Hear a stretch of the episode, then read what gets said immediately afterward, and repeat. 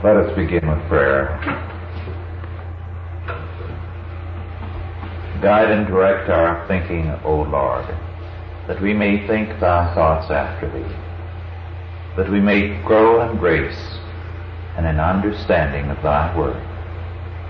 We thank thee, O Lord, that thou art our sufficiency, that thy word is truth, that it speaks to our every condition, our every need. And so, our God, we come to thee. Open our hearts and our understanding that we may behold wondrous things out of thy law. In Jesus' name, Amen. We shall begin by a general survey of the nature and meaning of law.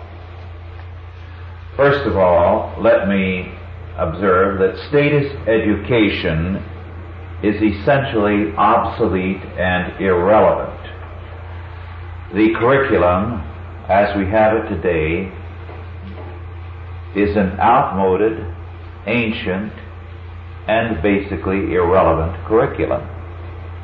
When we come to the philosophy of the curriculum, I'll deal with this problem at greater length.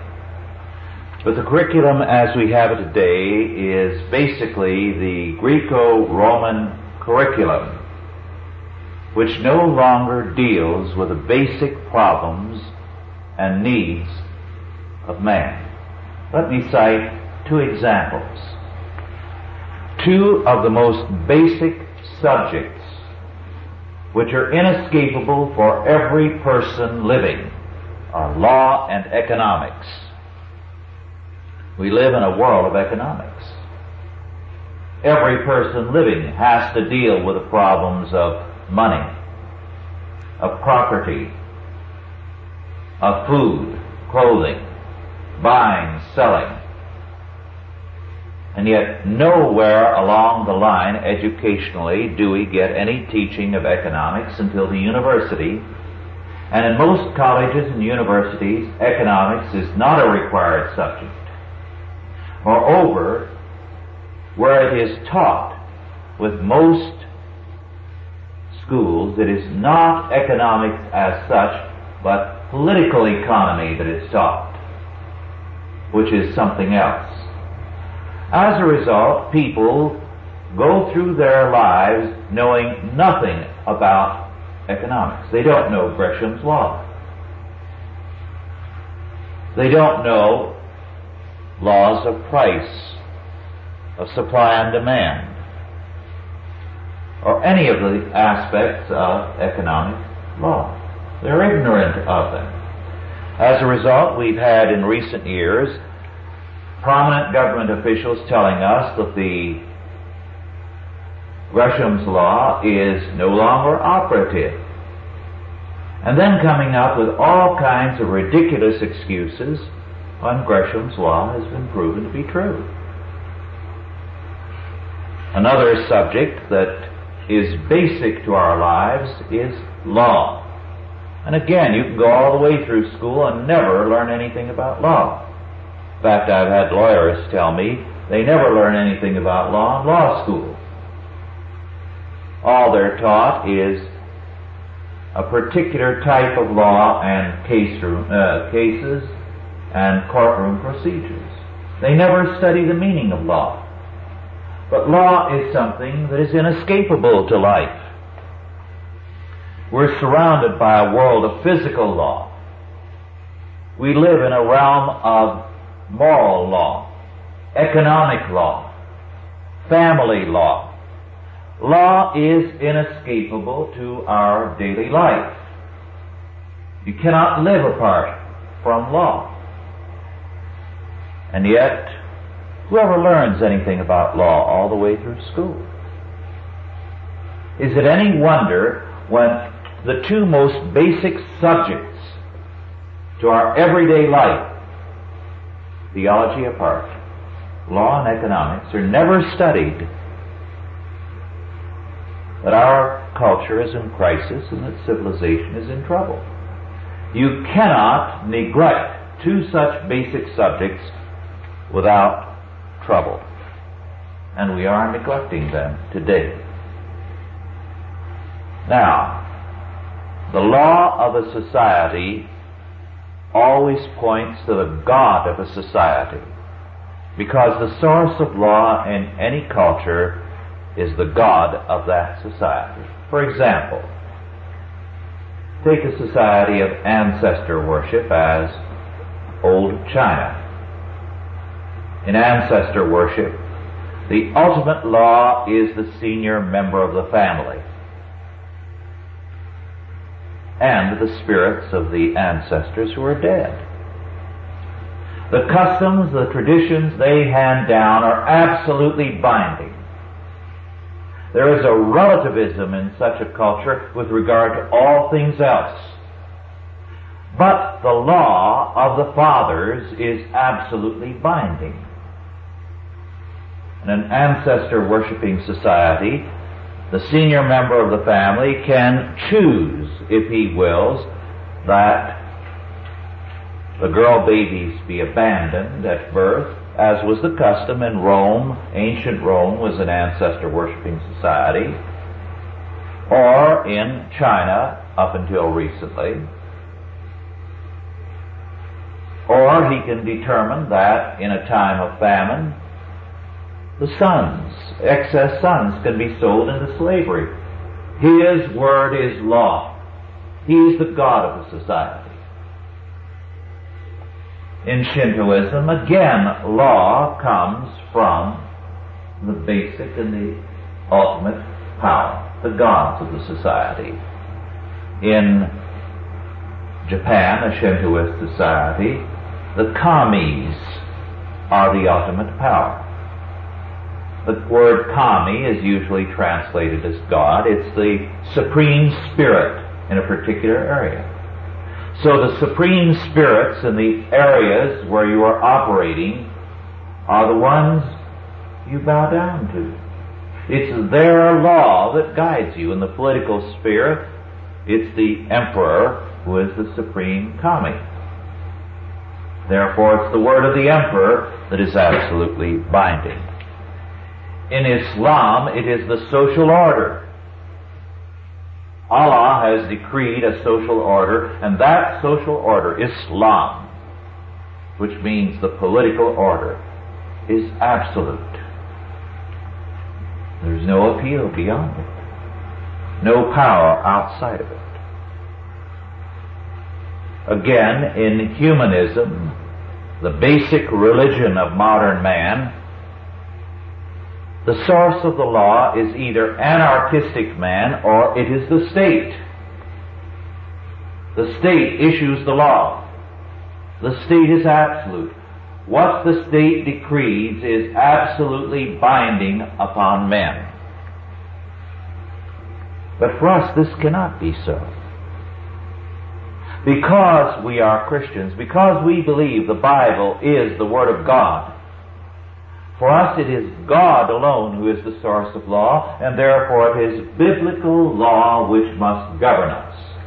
We cannot be Christians in the church and humanists outside, any more than we can be Christians in the church and have another Lord in the school. God is one. One Lord, one faith, one baptism. In every sphere of life, one faith, one Lord. Now, as we approach Scripture, we must recognize that justification is by the atoning work of Jesus Christ, by the sovereign grace of God received by faith. Sanctification, our growth in terms of that new life, is by means of the law of God. As St. Paul says, we are saved that the righteousness of the law might be fulfilled in us.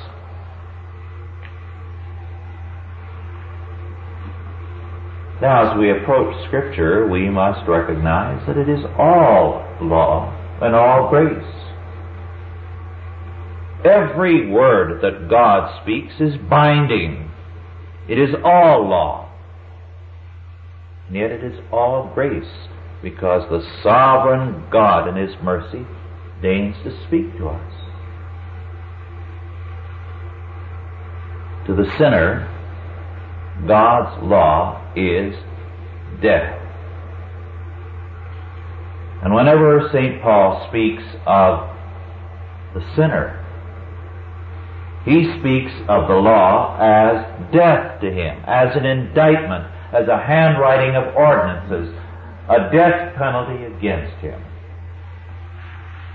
So he says, and the commandment, the law in its totality, which was ordained to life, I found to be unto death. Romans 7.10. For the sinner, it's a death penalty. The sinner is afraid of the law. He hates the law. To us, the sight of a policeman is a reassuring sight unless we're speeding outside the law then. But if we're in any problem or in an area where we're fearful, the sight of a policeman is a very reassuring sight to us. When we're outside the law, it's a menace, it's a threat. When we're inside the law, it is grace to us. It's a sign of life. One of my most memorable experiences in that respect, I may have mentioned this, when I was studying Dostoevsky at the University of California. Did I narrate this story? Something, I'm not sure if it's the same story. Yes, it was in one of my tapes, probably, because I like this story. We were studying Dostoevsky's Crime and Punishment, Dostoevsky in that Crime and Punishment deals with this radical student, Raskolnikov, who's out to prove that there is no such thing as a God and a moral conscience, and therefore, if he chooses to kill somebody whose life is worthless, who is no better than a human louse, there's no problem. His conscience won't bother him. He's in the clear. So he deliberately goes out and murders somebody to prove his theory that there is no God, no conscience, that this is simply myth.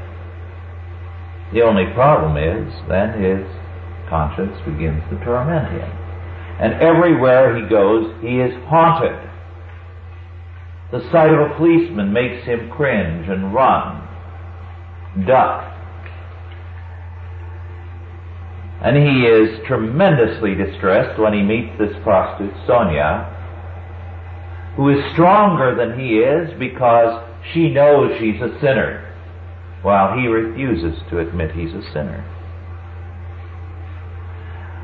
Well, one of the students in the chorus was a philosophy major, uh, and Dick was uh, quite a character. He identified so thoroughly with Raskolnikov because he believed in Raskolnikov's thesis.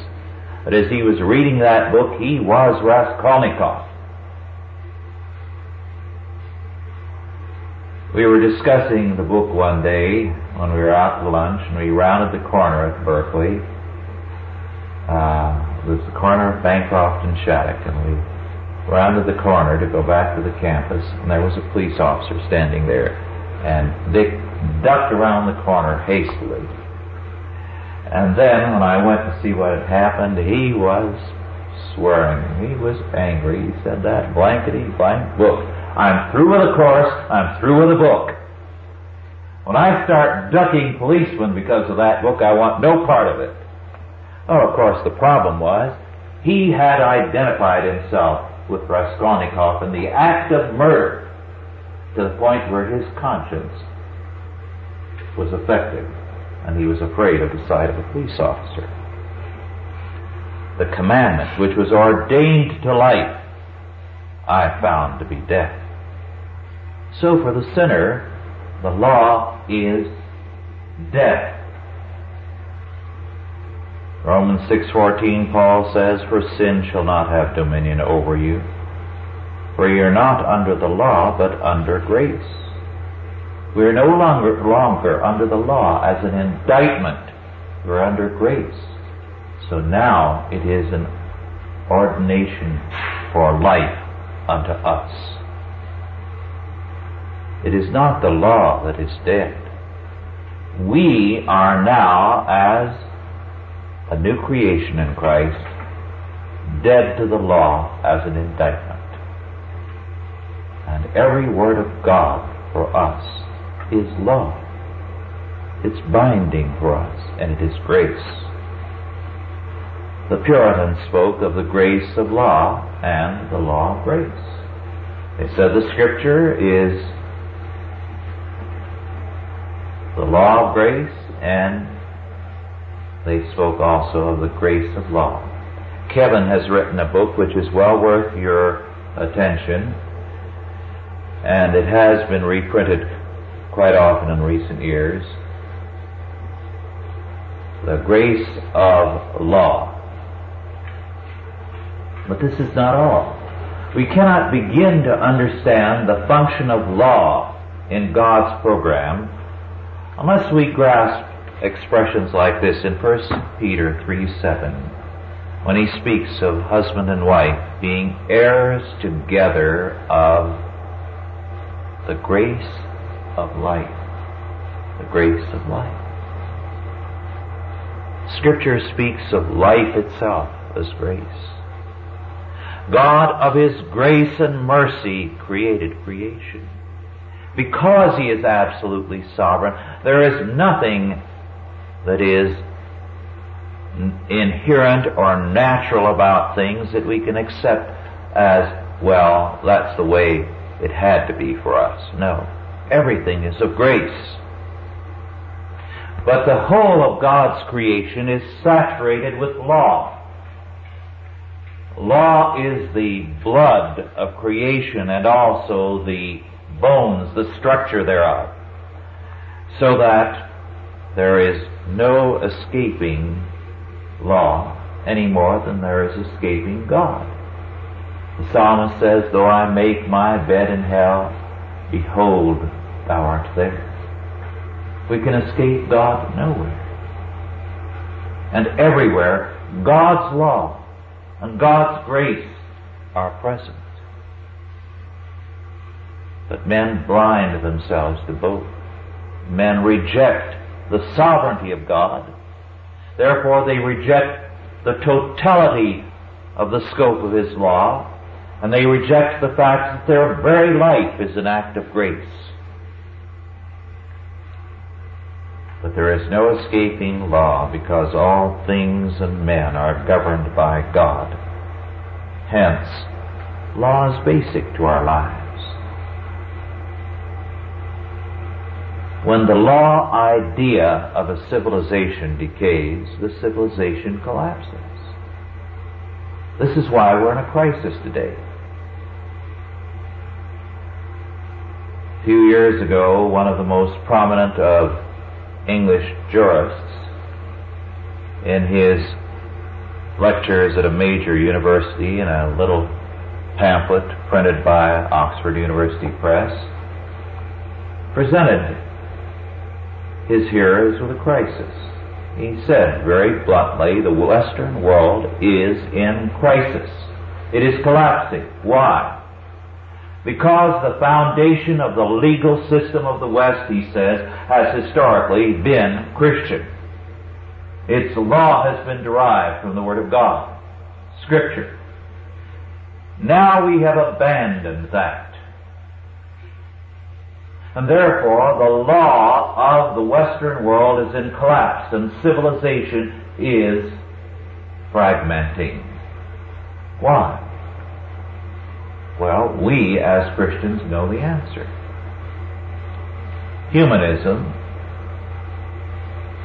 has a problem. It either must locate law in atomistic man. In those days there was no king in Israel. Who was the king of Israel? God. And every man did that which was right in his own eyes. This is what we have today every man doing that which is right in his own eyes. Do it yourself law. Well, that's not the way I like it. Let's reorder society in terms of my imagination.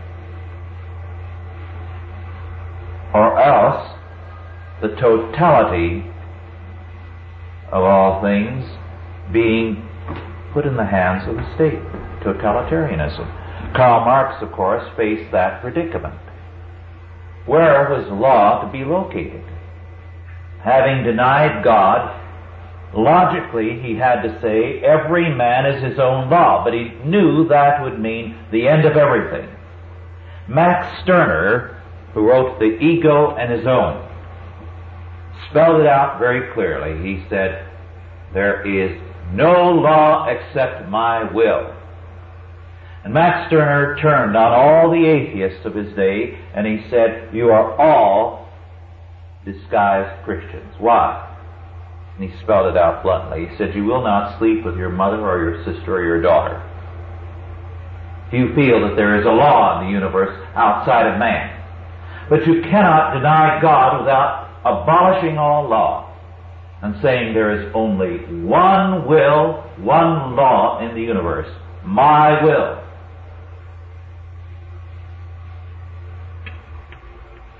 And Karl Marx wrote his most violent book in a couple of volumes, fat volumes, which you can order from the Moscow publishers. It's not published outside of Moscow because its implications are rather radical for Western man. He's not ready to face up to it. Marx had only one thing to say. He did not deny the validity of Stirner's thesis. But he said, this way madness. This way total fragmentation. This way it is suicide. Of course, this was what the Marquis de Sade upheld. Exactly what Stirner did. Stirner was a paler version of the Marquis de Sade. But the, the essence of Marx's argument was we cannot follow the logic of our thinking into anarchism, therefore we must have communism. We must say the state is God upon earth in effect. So he stuck with Hegel totally at that point. Hegel had declared the state is God walking on earth. And Marx said we have to stand with that. Well, modern civilization is torn between this. Either on the one hand a fascistic social order, such as we have more or less, or a communistic social order. The one is international socialism, the other is national socialism. That's the only difference between them or else anarchism on the other hand. And this is why the world is in crisis today, because the humanistic alternatives are both deadly to man. As a result, it is a time of tremendous opportunity for us, both as Christians and in terms of Christian education. Because only the people who are ready to cope with the crisis of Western civilization, a legal crisis which has at its heart a theological collapse, the collapse of the theology of humanism. Only as we are able to cope with that can we command the future. We have the answer. Biblical law. God is sovereign, therefore His Word is sovereign. Therefore, in every sphere, we have the sovereignty of God and His Word. Hence, the subject of biblical law is of tremendous importance for us. Now we're going to take a break for five or ten minutes and then we'll get back into the direction of biblical law, what it requires of us.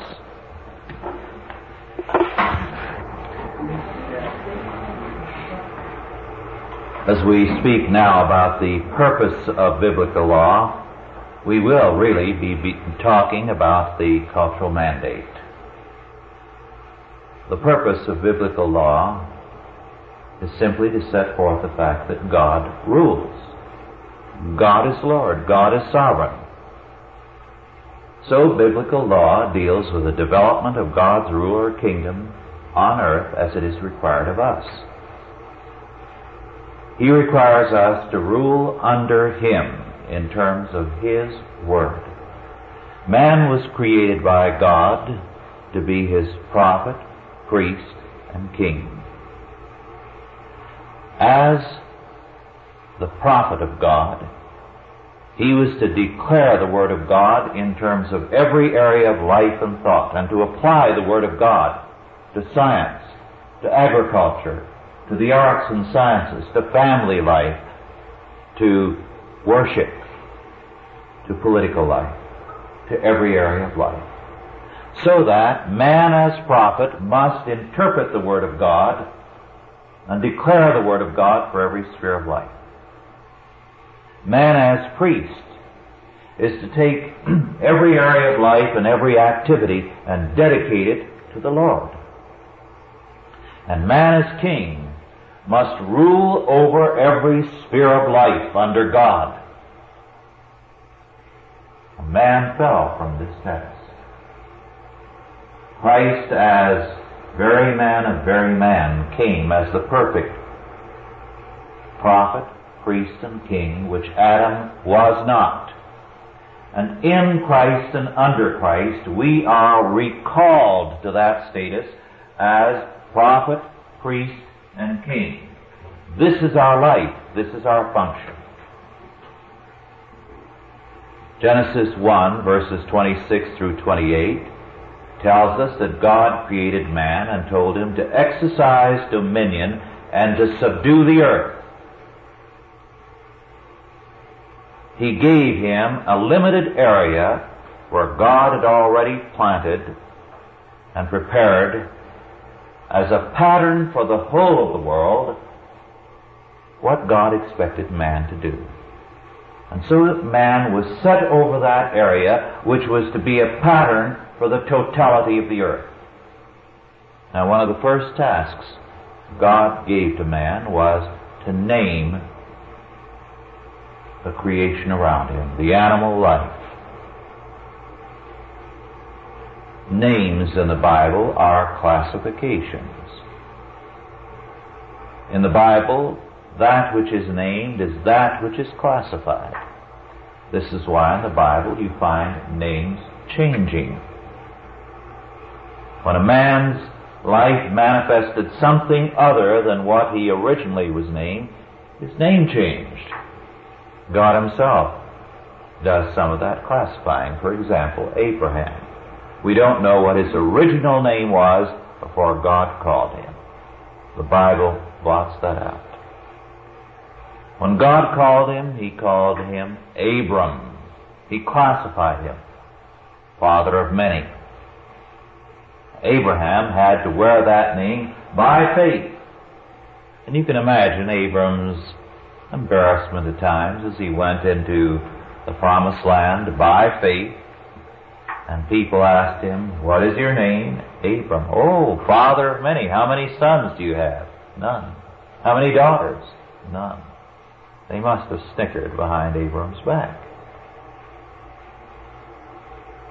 They did it behind his back, I'm sure, because Abram was quite a potentate.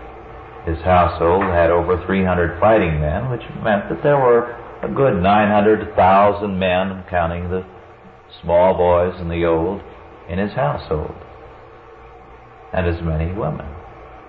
A household of about 2,000. He was a sheikh, a prince.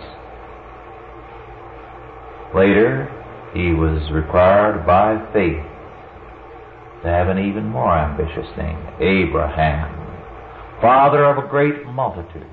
Classification. God classified him. This is why we are told that we are given a new name. God classifies us, not we ourselves. So that when we are redeemed in Christ, we are reclassified by God. The task, therefore, of naming the animal creation was a scientific task. Classification. There was an agricultural task.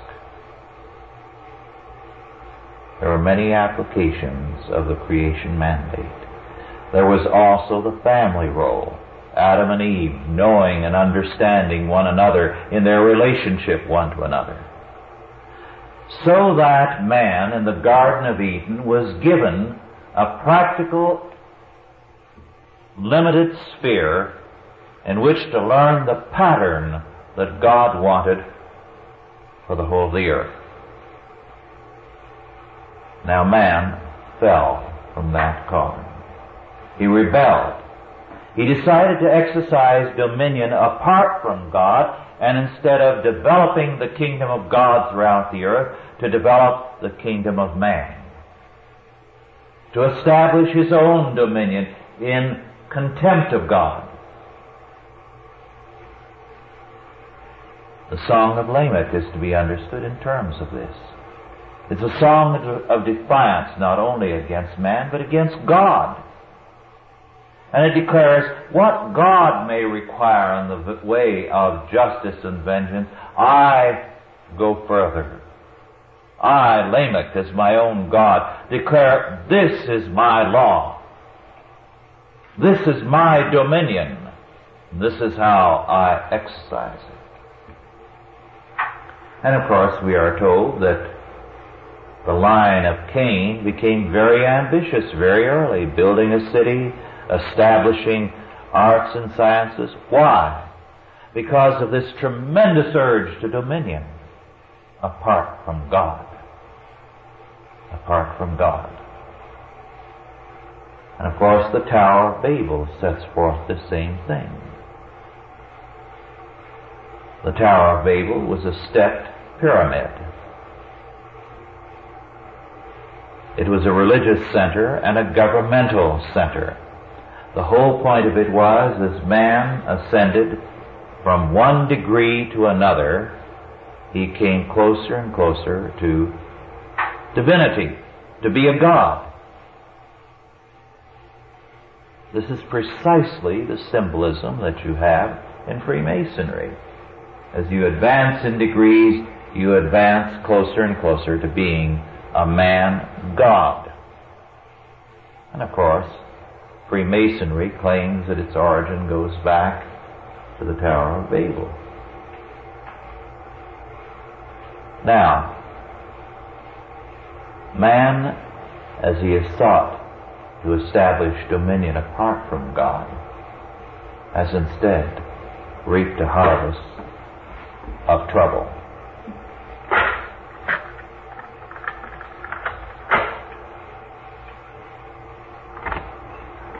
Man's harvest apart from God has been a loss of dominion over himself and a progressive exploitation and destruction of everything around him. So that a humanistic society, a society centered upon man as God, is always in progressive disintegration. After a certain point, the inherent weakness. The inherent anarchism comes into focus and it begins to collapse.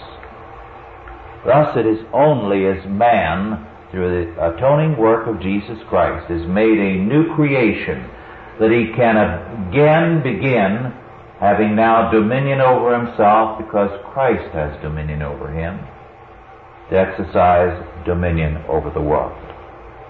The creation mandate, thus, is basic to all of history. All of the ungodly are trying to develop the implications of the creation mandate without God.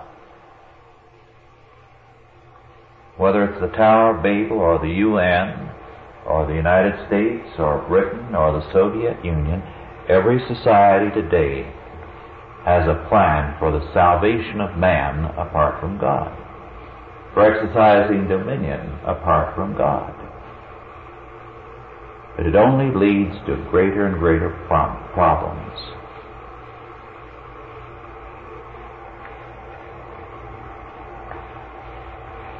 It's important for us, therefore, to understand the nature of biblical law and what its function is in our society.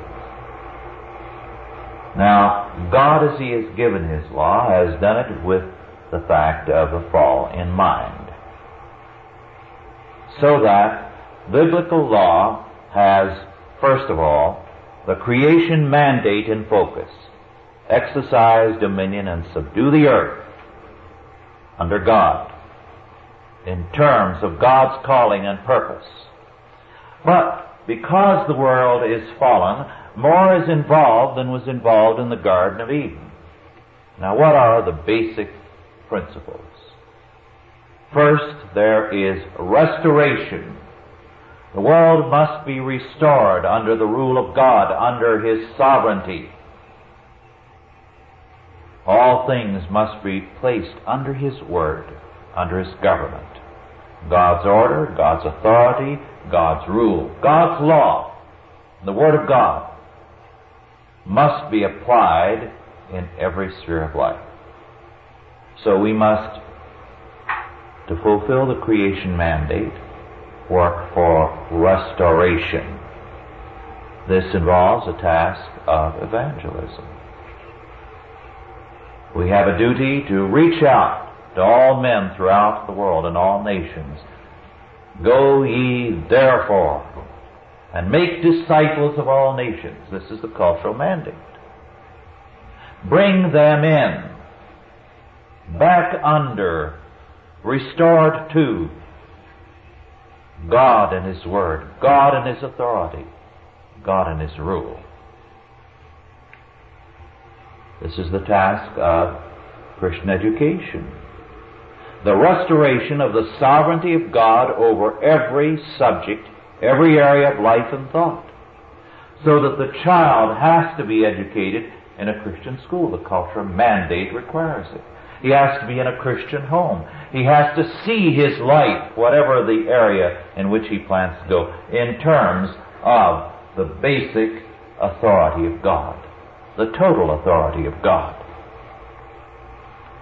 So restoration is the first and basic aspect of the creation mandate as we now know it. Then, second, is restitution. Restitution means this that man having offended against God and against man must make restitution. Now, restitution towards God has only one ordained way the atoning work of Jesus Christ. Man himself cannot make restitution to God. Only Christ can effect that. So the second great focus of biblical law, restitution, gives us the sacrificial system. It gives us Christ and His atonement. But also it has a manward side. So what does Scripture say with regard to restitution in terms of man? Exodus 21 and the whole of the biblical law gives us one instance after another of restitution. Thus, to put it in terms of modern language and modern money and so on, if I steal a hundred dollars, I am required to restore a hundred and to be fined another hundred. Crime, in terms of biblical law, does not pay. There is no prison system in biblical law. There is only temporary imprisonment in terms of being held in custody until trial. Then, with the trial, restitution is ordered, and if restitution cannot be made, the man is a bond servant until he can work off the required amount for restitution. Thus, restitution is basic. In certain cases, restitution must be fourfold and fivefold. For example, sheep can reproduce, they have wool, they can be meat, therefore, fourfold restitution. You restore the sheep you have stolen, and you are fined fourfold. With some things, it can be as high as fivefold. as with oxen, which were beasts of burden. The leather was valuable, the meat was good. They were also very difficult to train, and so it was an art training them, which has now been largely lost. So restitution was fivefold. So, as we deal with biblical law, first we have the pattern of restoration. Second, restitution. And third, development. To subdue the earth, to exercise dominion over it. To conquer one area of life after another for Christ as King. As a result, biblical law covers the basic aspects of the creation mandate as they apply to us. Restoration, restitution, development. The book of Isaiah gives us the picture. The righteousness of the Lord shall cover the earth as the waters cover the sea. God's law, God's righteousness, God's dominion. In terms of this, the Christian school has a basic function. Because the Christian school alone can make the Christian child aware of this triple calling restoration, restitution, development. Recognizing its Godward side and its manward side in terms of atonement and in terms of restitution. This involves, of course, the reign of Christ over us on the one hand, and on the other, the reign of Christ through us. So that Christ's reign, when it is over us, will be manifested through us in the world round about us. If Christ is Lord over us, Christ will through us exercise His Lordship in one area of life after another. We cannot have any salvation without lordship. If a man does not have Christ as Lord, he does not have him as his Savior. And this is an important fact that some of you have found out. And it's a dividing line between those who are truly of the Lord and those who are not. Because you can approach Christ as an insurance agent, as I said last time, who insures you gives you a fire insurance policy. And you can approach him as Lord. And the two are two different religions. And we had better recognize it. There is no meeting ground between the two. Both may talk about Christ, but only one sees Christ as King or Lord. And Christ cannot be our Savior if He is not our Lord. Christ reigning over us and through us must therefore conquer every area of life. The family, the church, the state, the school, the vocations, the arts and sciences, everything. There is no sphere outside the Word of God and outside the province of the godly man. We spoke in the previous period of law as grace. Law as grace means you're not to be as the Gentiles are, but as ministers one to another.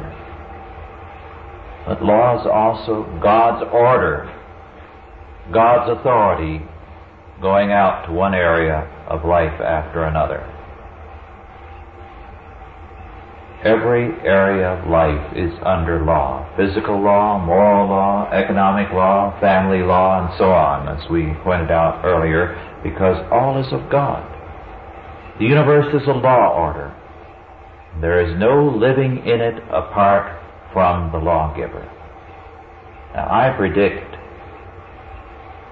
that in the next generation, the most important development in the history of the church and the history of civilization will be either that Christians develop a sense of law and the creation mandate because the two are inseparable. You're talking about biblical law, you're talking about the creation mandate, or the church will disappear. That I believe is impossible. So the issue is how soon Christians will wake up to the implications of the creation mandate and biblical law. The development of the Christian school in the past 20 years is an indication that there is a waking up to this. It's not a fully self-conscious thing yet. But there is a growing awareness of this. There is an awareness because those who are embarking on the Christian school movement and Christian school programs are aware of the need to develop something. They are recognizing that the faith speaks to more than to people in the pews on Sunday morning, that it has a totality in its scope. 20, 25 years ago, when I first would mention the creation mandate, people would look at me and say, What's that? Now it's a matter of debate. Why? Because there's a growing awareness of its implications. It's become a challenge. 20, 25 years ago, when I first would mention the creation mandate, people would look at me and say, What's that? Now it's a matter of debate. Why? because there's a growing awareness of its implications. It's become a challenge. And people either stand in terms of it or they are trying to understand more clearly its implications because they recognize that it is in terms of this that the future is going to be determined. And the Christian school is central to the understanding, the application, and the development of the creation mandate. Now, are there any questions?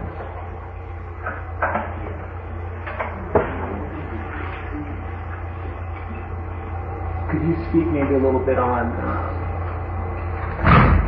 this idea that Christians today have the idea in their mind that the Ten Commandments is for them?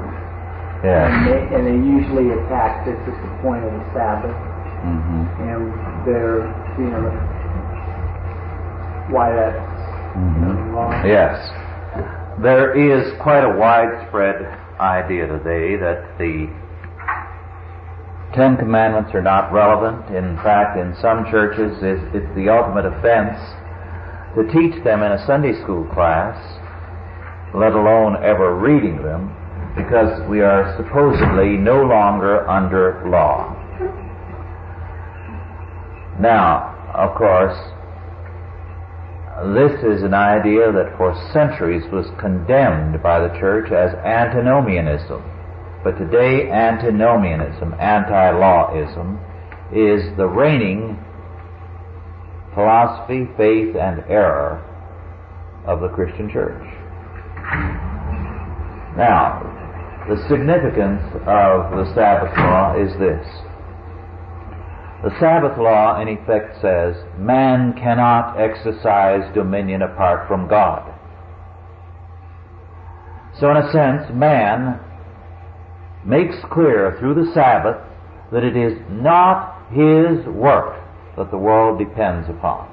That while God requires it of him, six days shalt thou labor, it is not his decision but God's blessing that makes his work prosper. And so, what he has to say one day of seven is, I take hands off my life because it is not my doing, it is the Lord's. The Sabbath, therefore, has its basic function, not worship, that's secondary. We're supposed to worship every day in the week. The basic function of the Sabbath, as the very word indicates, is rest. Now, because we are now no longer trying to save ourselves by our works, or by our knowledge or by our self-righteousness, but we are saved through the grace of God through Christ. We rest in the Lord. We recognize that it is His doing. He's, His predestinating grace and power, His government, which brings all things to pass. So that the church idea of Sabbath limits it and its meaning to worship. The biblical idea is the Sabbath is the sign that we can rest, that one seventh of our lives and more in terms of the biblical requirement, because I believe in the Sabbath of the land and the sabbatical year. And I believe when we're a godly society, we will restore the sabbatical year. It's a way of saying that we can truly trust in God's salvation and in His government. Now, uh, Ed Powell is developing a textbook on economics from a biblical perspective, and in it he deals with the idea of the sabbatical year, rest from labor, and the Sabbath with regard to debt. And he points out that it is impossible to have the inflation deflation cycle which has haunted economics throughout the centuries if you have the full doctrine of the Sabbath applied. So he says you cannot begin a sound doctrine of economics without the Sabbath. I'll let him develop that and explain it sometime. Any other questions? Think it's always interesting that you bring it, you talk about God's law, and some of us will go and we'll, you know, we uh, see parts of God's law and say, yes, we'll hear to this, and then, Mm-hmm. you know, other parts we won't. Yes. Uh, you know, it's, um, where the problem I have is in using the Old Testament law, Mm-hmm. where how where do we break down what law we use and what law we don't use? Like Yeah. example, the uh, sacrifices. Mm-hmm. I don't think we're going to be sacrificing in the future because No. of Christ. Right. How? What is the sound principle for the Yes. Old Testament for looking at the law? All right. Now, uh, everything in the Old Testament, unless it is specifically ended by Christ's atoning work, is still binding upon us. Unless the New Testament specifically says this or that is superseded by something else, it's still the Word of God. The attitude that is now taken is, unless the New Testament confirms it, it's no longer binding. For example, there is a statement made by someone in a recent book that we are not to tithe because the New Testament, after the resurrection, never mentions tithing. So we do not have to believe in tithing. But the New Testament, after the resurrection, never mentions the virgin birth either. Does that mean the virgin birth is no longer binding upon us? You see. As we go back to the early church, we find, uh, and I'm an Armenian, and this was the practice in Armenia right up until World War I, and in the rural districts of Armenia, even under communist rule today, it is still practiced. Animal sacrifices. What do they do? Well, if, if you've read the biblical law, I quote one of the prayers used. This was done throughout Europe for a long time. The animal was taken to the door of the church. It was slaughtered there, a calf or the chicken, and a portion given to the pastor. And the prayer of the worshiper as it was sacrificed was, We know, O Lord, that the blood of bulls and goats no longer avails for sin the atoning work of sacrifice by Jesus Christ. But as this blood is shed, we remember the blood that was shed for us. So you see, the Old Testament sacrifices, in a sense, were retained in a form to point to the atonement of Christ as a continual reminder. That shed blood should always remind us of Christ's shed blood. Now, where the sacrificial system is not involved, we have a limited amount of alteration. For example, as against the Hebrew practice, which was so rigid on the dietary laws that there was no communication with Gentiles. To this day, an Orthodox Jew will never come into your home, nor share of your food, nor have you in his home for dinner under normal circumstances, because you cannot eat and partake of the same kind of food, and you're unclean. Which was carrying to the, uh, the Old Testament uh, laws to a ridiculous point, and it was Phariseeism. Now, we know that St. Paul and the others, Peter and the others, practiced the biblical laws of diet, but they never did among Gentiles. They never allowed that to be a barrier. And when Peter allowed it to be a bar- barrier, Paul rebuked him publicly. Thus, I myself follow the biblical laws of diet,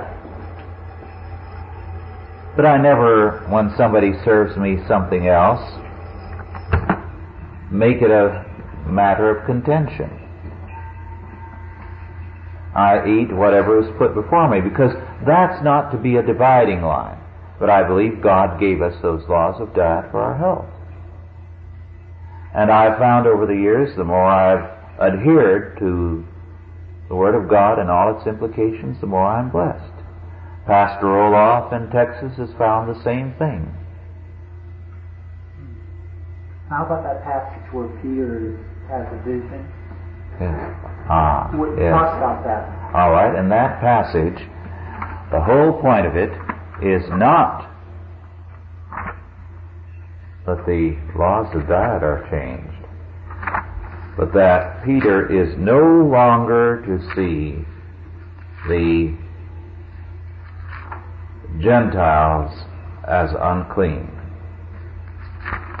So, this is the whole point there.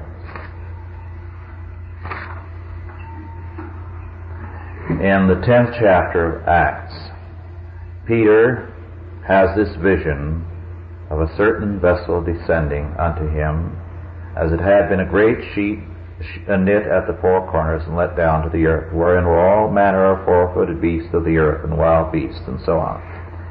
And there came a voice to him, saying, Rise, Peter, kill and eat. But Peter said, Not so, Lord, for I have never eaten of anything that is common or unclean. The voice spake unto him again the second time, What God hath cleansed, that call not thou common. Now, who was it and what was it that was being called common that was at issue? Why, it was the Gentiles. Anyone who was not of Israel was called unclean and common.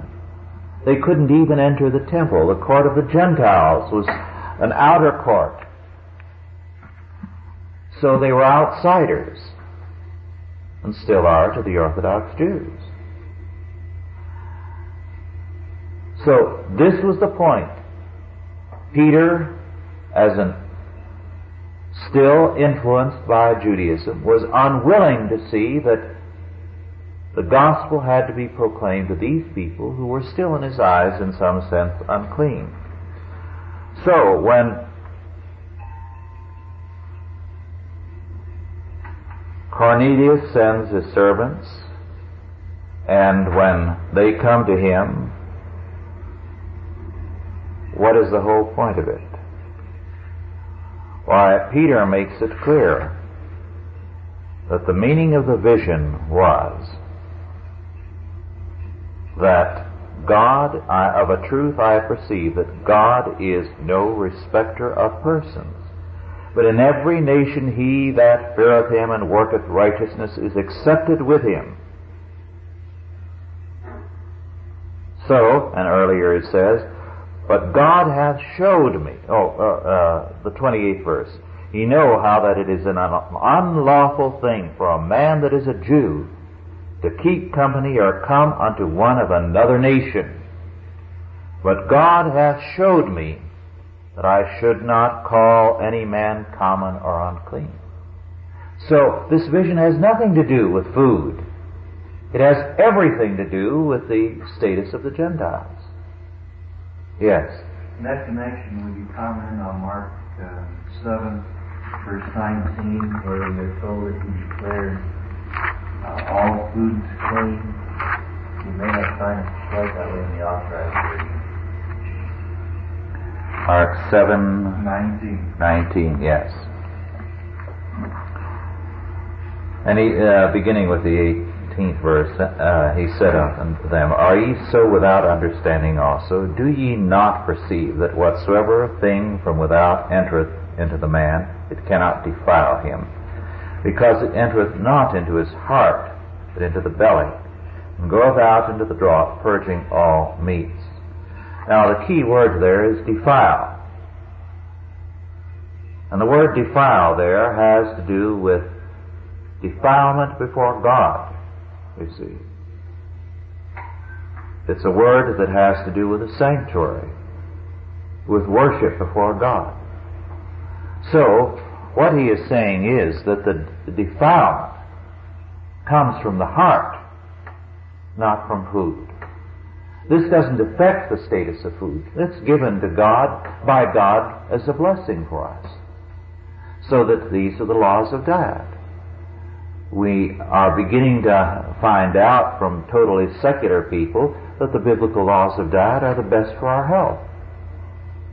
That what they eliminate are foods that are bad for us, dangerous. The, the things that are eliminated are scavengers are carriers of diseases. We know from surveys of people who observe the biblical laws of diet that their health and their life expectancy is better.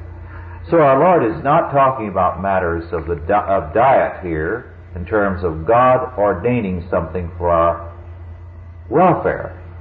But what defiles us in relationship to God? The thing that defiles us is sin in the heart. Now, if I am careless of my health, I am destroying myself. But I can still be undefiled in my relationship to God, you see. So it has to deal with a totally different category. So our Lord is not saying the laws of food are invalid, but the defilement before God is not an external thing, but it is a religious thing. It is what is the heart. Yes. Uh, some of the uh, food laws in the Old Testament, have you found them to be uh, exclusively of religious nature, setting the Israelites off from the pagans? For example, they were not to eat a uh, kid in its mother's milk Mm-hmm. And in my reading, I've discovered some of these commentators say that there are some of these some of these food laws cannot be traced to any um, um, benefit as far as the body yes. is concerned at all. Mm-hmm. Solely to set set them off from the pagans. Yes. Uh, that is one commandment in that area which we really know nothing. You see, perhaps someday we will. Uh, they have found one or two cultures where a kid's seed in its mother's milk was a religious act. Uh, so some scholars have said perhaps that was the reason. It was barring a pagan form of uh, religious worship. But I don't feel entirely satisfied with that. There's so much that we haven't learned yet because we haven't set out to explore the validity of what the Bible teaches. For example, it was only accidentally in, in our generation that they learned that uh, the blood of a baby only coagulates properly on the eighth day. The first seven days it doesn't. And yet the Bible required circumcision on the eighth day. That's a remarkable fact, is it not? So there are many uh, of those rules and regulations with regard to diet where we will discover, I believe, the meaning in due time when we give ourselves the study of them. Yes. I don't know about the research behind the person, but someone said that the re- if you uh, boil a babe, uh, a calf in uh, milk, it's harder to digest. That's Good what I heard, but I don't know Yes. The research behind Yes. it. Now, in uh, second point, and this is going back to the law. Uh, our antinomian uh, friends, of course, will go to Second Corinthians chapter three, and we'll talk about that which was engraved in stones, which fades away. Uh, would you comment on that? I've never uh, really found a satisfactory explanation in any of the commentaries that I've read uh, on this. At least it wasn't Mhm. satisfactory to me. That's uh, Second Yes, Corinthians the chapter seventh three, verse. verse seven, and then on to verse eleven. Yes. Second Corinthians 3, verses 7 through 11. But if the ministration of death, written and engraven in stones, was glorious, so that the children of Israel could not steadfastly behold the face of Moses for the glory of his countenance, which glory was to be done away, how shall not the ministration of the Spirit be rather glorious? For the ministration of condemnation be glory, much more doth the ministration of righteousness exceed in glory. For even that which was made glorious had no glory in this respect by reason of the glory that excelleth. For that which is done away was glorious, much more that which remaineth is glorious. Now, what St. Paul here is declaring is this. In the third verse, for example, he says, For as much as ye are manifestly declared to be the epistle of Christ, ministered by us, written not with ink, but with the Spirit of the living God, not in tables of stone, but in fleshly tables of the heart. When St. Paul says this, it would be ridiculous to assume, as some cultists have, some of the early uh, people of the Quaker persuasion and other related groups in the 17th century that the Bible was done away with. That there was the inner light now. The ministry was not of the old epistles, but us as the epistles of Christ. You see where that leads to. So that for some of these Quakers, any Hindu or Chinese could be a better living epistle without ever speaking about Christ, simply by cultivating the inner light than this, the dead, the fleshly epistle. Well, we know that's an invalid interpretation. So we know that when St. Paul is making the contrast, he is not saying either that this epistle that he's writing or any of the other writings of Scripture, because epistle has that sense too, not only letter, but writing, is done away with because we are now, as temples of the Holy Spirit, living epistles of Christ. So this epistle remains, and you and I remain. I think there's no question about that, is there? All right. So, when he goes on to say that God has made us ministers of the New Testament, not of the letter, but of the Spirit, for the letter killeth, but the Spirit giveth life, he is not saying that the letter is thrown away, but that the letter without the Spirit is a deadly thing. And the letter of the law, when there is no Spirit, is a sentence of death. Remember, we dealt with that earlier. If I am not in the Spirit of God, if I'm not regenerate, the letter of the law is an indictment. It's a death penalty to me. But it's a glorious thing all the same. Because it sets forth the righteousness of God. I am a sinner, and to me it's a fearful thing.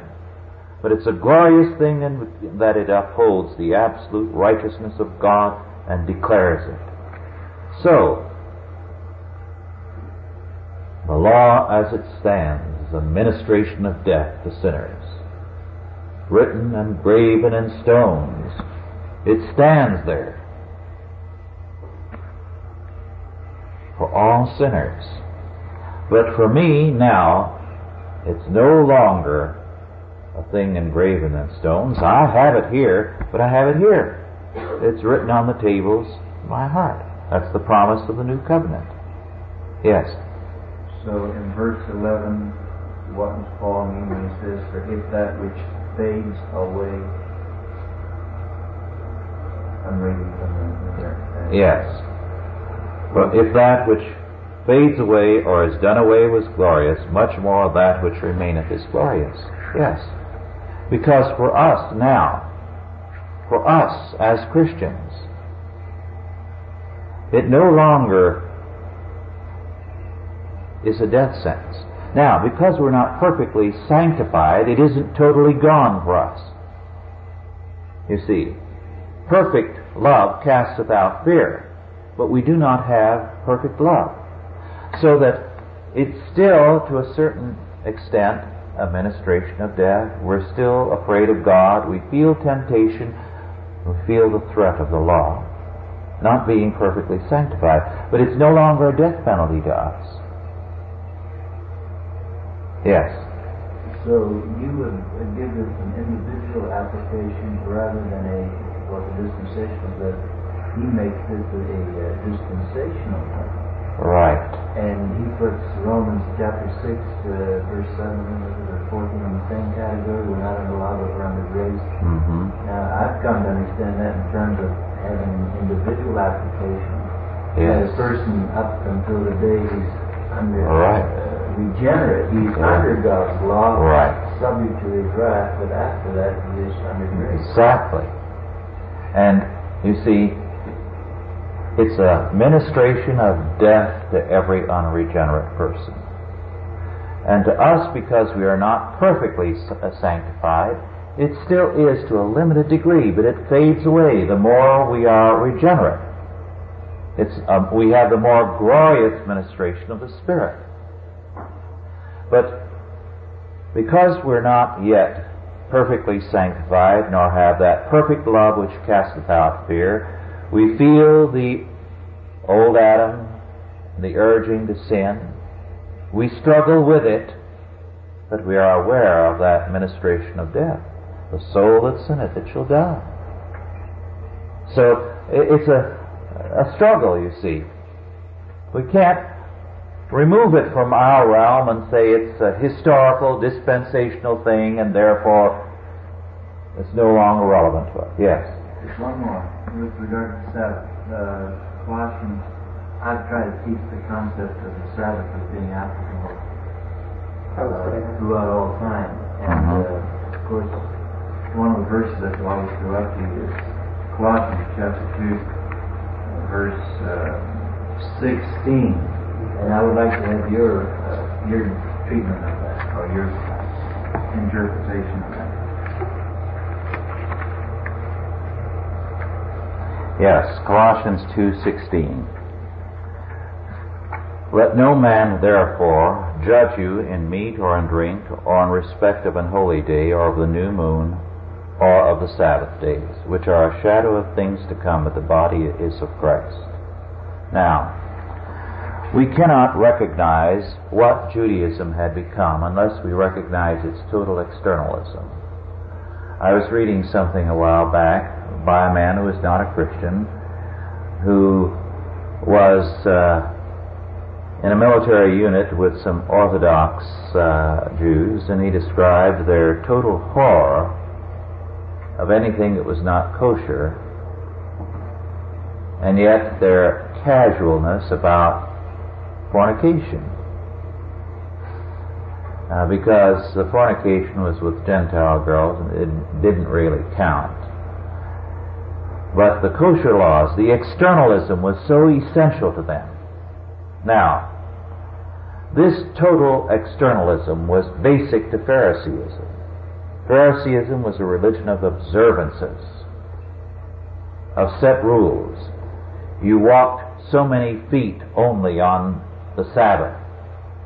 The great debate in Phariseeism that was never resolved was could you eat an egg that was laid on the Sabbath? And those who argued uh, you could said the hen that, that lays an egg the day after the Sabbath labored over it on the Sabbath because the egg was several days in coming, so it had to be in process of being an egg on the Sabbath too. Now, you see, that's the kind of externalism that they labored over. Now, the Sabbaths had become that kind of an external thing. For example, the Pharisees said that drunkenness was legitimate on the Sabbath.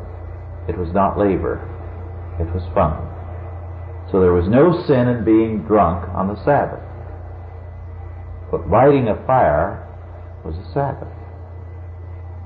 And I heard a prominent pastor once, an evangelical, uh, nationally known, talk about visiting Rabbi Klausner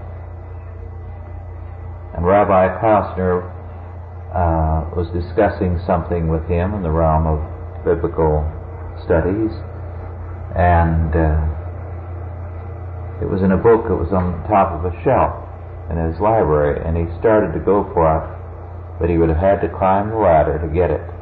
So he says, Ah, I cannot get it. It's the Sabbath.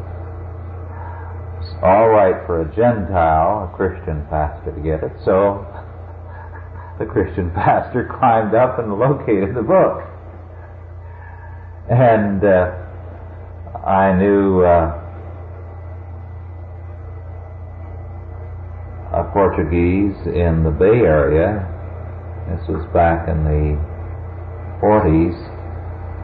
Uh, who, as a boy, had worked for a rabbi there doing little chores around the house on their Sabbath, such as turning on the lights.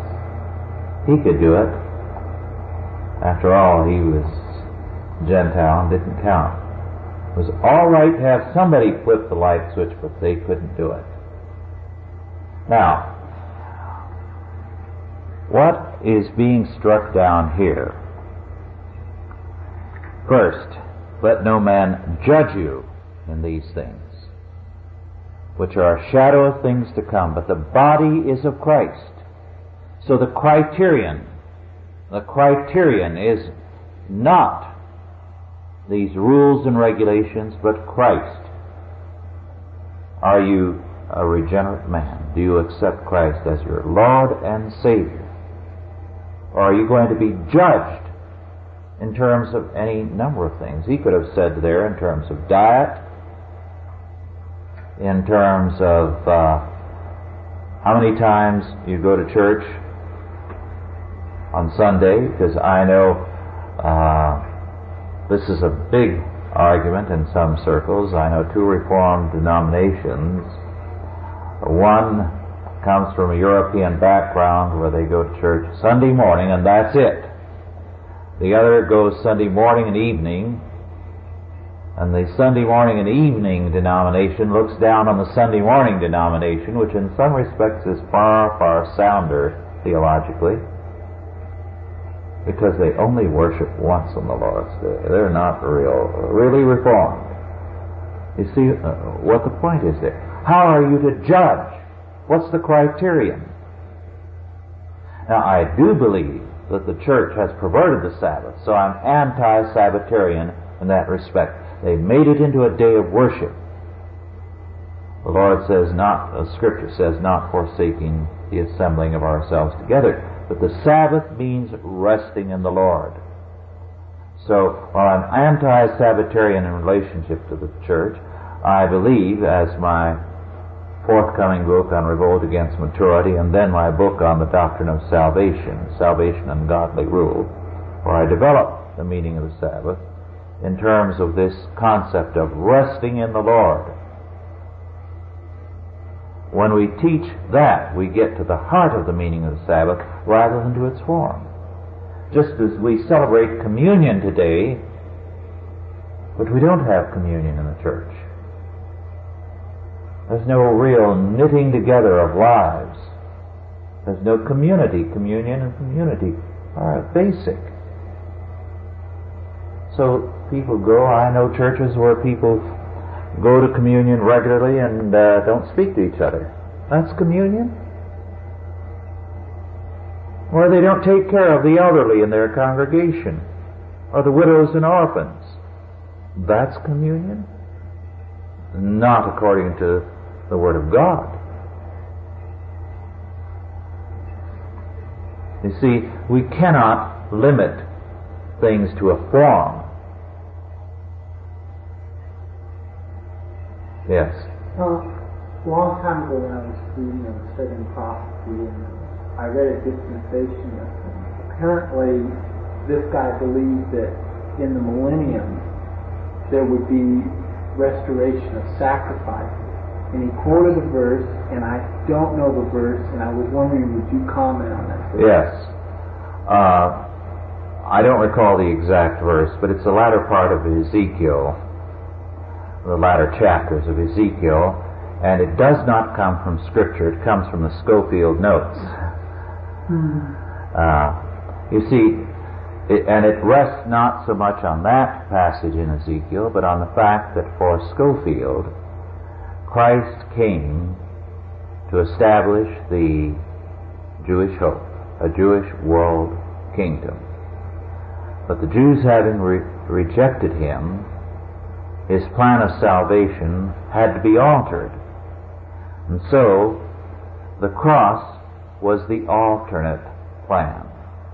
Well, this destroys the whole doctrine of atonement, you see. So, uh, the whole idea that uh, in the millennium sacrifices will be restored goes back to the Scofieldian idea that the kingdom of the idea of the Jews was the basic plan of salvation. Okay. Um, The best thing to read on that, by the way, is O.T. Allis, Prophecy in the Church. Yes, he Yeah, critiques well- that thoroughly. Okay, I had a. Now, how does this? Do you don't believe? Do you believe that it isn't wrong for Christians today to have some type of animal sacrifice for a remembrance of the Lord? I think it's a good way of constantly bearing in mind the meaning of Christ's work. Yes. You see, what that kind of thing did when it was practiced and where it is still practiced, it's being practiced by the farmers in Armenia in defiance of the Soviet regime. What do they do every time they go to the door of the church in their farming communities? And they kill their calf there and pray over it. They're witnessing that their salvation is not from the Soviet Union, but it's through the shed blood of Christ. They do it as an act of defiance as well as an act of faith. So, you see, uh, it, it's a continual reminder of the atonement. I think that's valid. Now, apart from that, the sacrificial system has a number of principles embodied in it. For example, Leviticus 4 tells us that the sins of the common people are not as serious in the sight of God as the sins of the prince and of the priest. In other words, the whole graded system of sacrifices there says the greater the responsibility, the greater the culpability. Thus, the sin of a minister is more fearful in the sight of God than the sin of the people in the pew. The sin of a political leader is greater in the sight of God than the, sins of the people who are brought before him. So, the judges up and down the state of California were deciding cases in terms of humanistic law are in the sight of God more guilty than the criminals brought before them. Guilty as those criminals are on the sight of God. Now, what do you do with altars? How many altars are there? I mean, like if you're going to have sacrifices, there's got to be an altar, right? No, because those are not sacrifices in the biblical sense. They're memorials. Okay, so then you would, there are sacrifices in the Old Testament, like as far as the tabernacle and stuff that hmm you'd say no, absolutely. No, there's no place for that. That's finished. Okay, I just wanted to hmm be sure. Yes. No, no. Okay. You see, that type of sacrifice is a memorial. It's a memorial. Yes. So in theory, uh, would you take issue with people who say that in the millennium they're supposing that their view of the Mhm. seat of temple is right? Uh, in theory, would you take issue with them on the point that their sacrifice is out memorial? I would take issue with them because uh, their whole point is that it is the uh, Jewish kingdom that's going to be established. And therefore, the memorials are a Jewish thing, as though we have nothing to do with them. So their idea of it is that uh, we are separated from Israel when we are the true Israel of God. And that the Jewish nation constitutes the Israel of God. The Israel of God is the believing people of God, the kingdom of God. Literally, Israel can mean God rules or God fights. So, Jacob was named Israel, a prince with God, and also a fighter for God. So, Israel is only there where God rules and God, through those people, is waging his warfare. So the very word Israel is a creation mandate word, you see.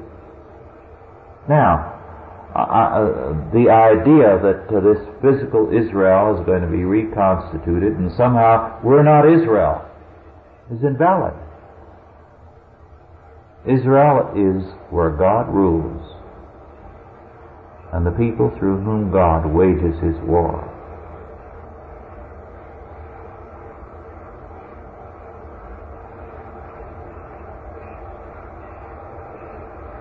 Yes. In, your book on biblical law, you mention on, since we're dealing with cultural man, mandate, you mention, uh, the quote McIntyre, I believe, Yeah. and, um, and also there's other works that, uh, approach the creation mandate from that, from McIntyre's position, the idea that between Genesis, or from Genesis 128, you have a fall to reckon with, and so therefore, after that, you find no uh, discussion of subduing the earth. In Genesis 9, you have the the uh, repeating of, of uh, filling the earth and so forth, but no direct command to subdue the earth. And of course, people coming from the uh, opposing creation mandate ideas are, are uh, quick to bring that up, and I've seen that argument repeated over and over again in many other works, other than, uh, of course, McIntyre wasn't familiar with Don't But other works that I've encountered that bring that idea up again and again, yet I've never seen really an answer to that, just sort of from an exegetical standpoint. Yes. Well, as a matter of fact, from the dispensationalists themselves, a creation mandate is present in the Bible.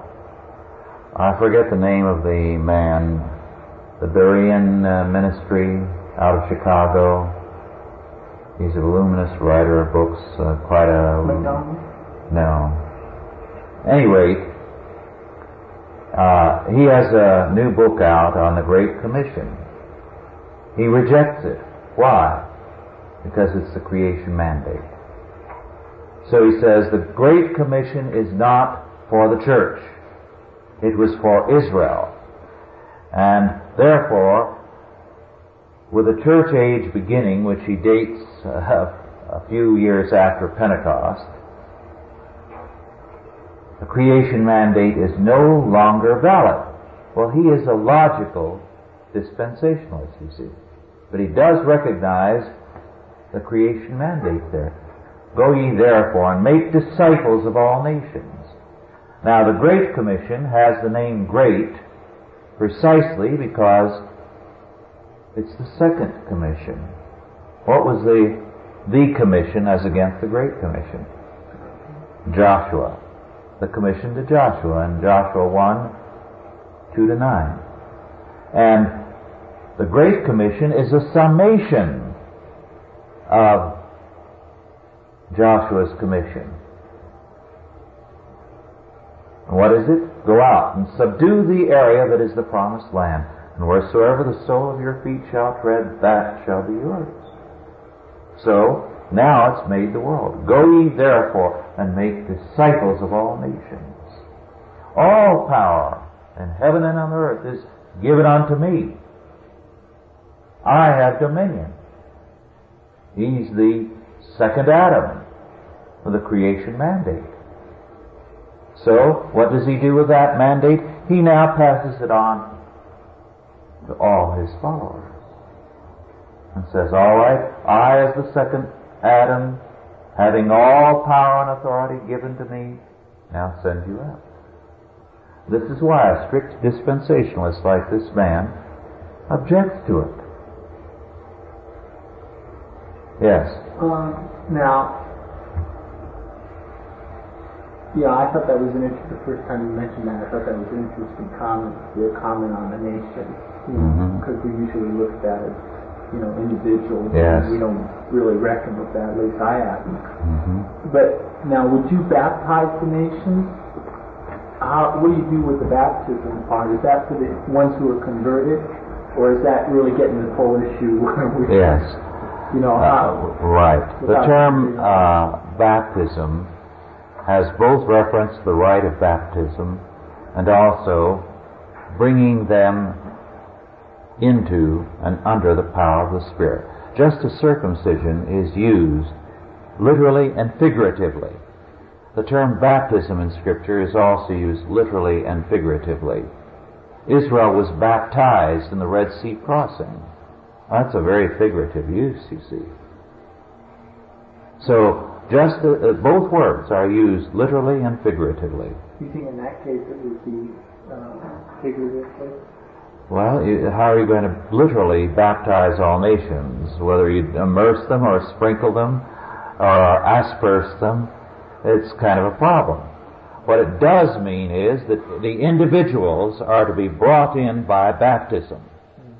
Uh, baptism in the name of the Father and of the Son and of the Holy Ghost. And the nations are to be brought under the sway of the Word of God and the Spirit of God.